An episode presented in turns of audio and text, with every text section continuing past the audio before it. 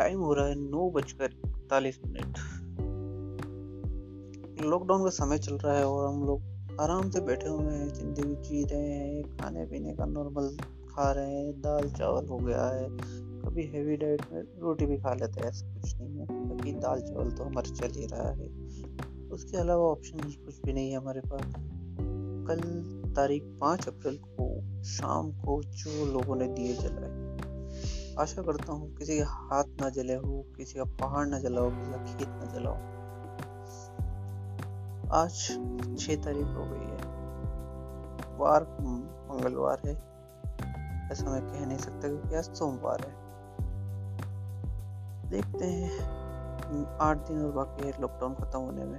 या बढ़ता है या नहीं बढ़ता है, ये सोच लोगों पर डिपेंड करती है कि हम इसको आगे बढ़ाना चाहते हैं या नहीं चाहते।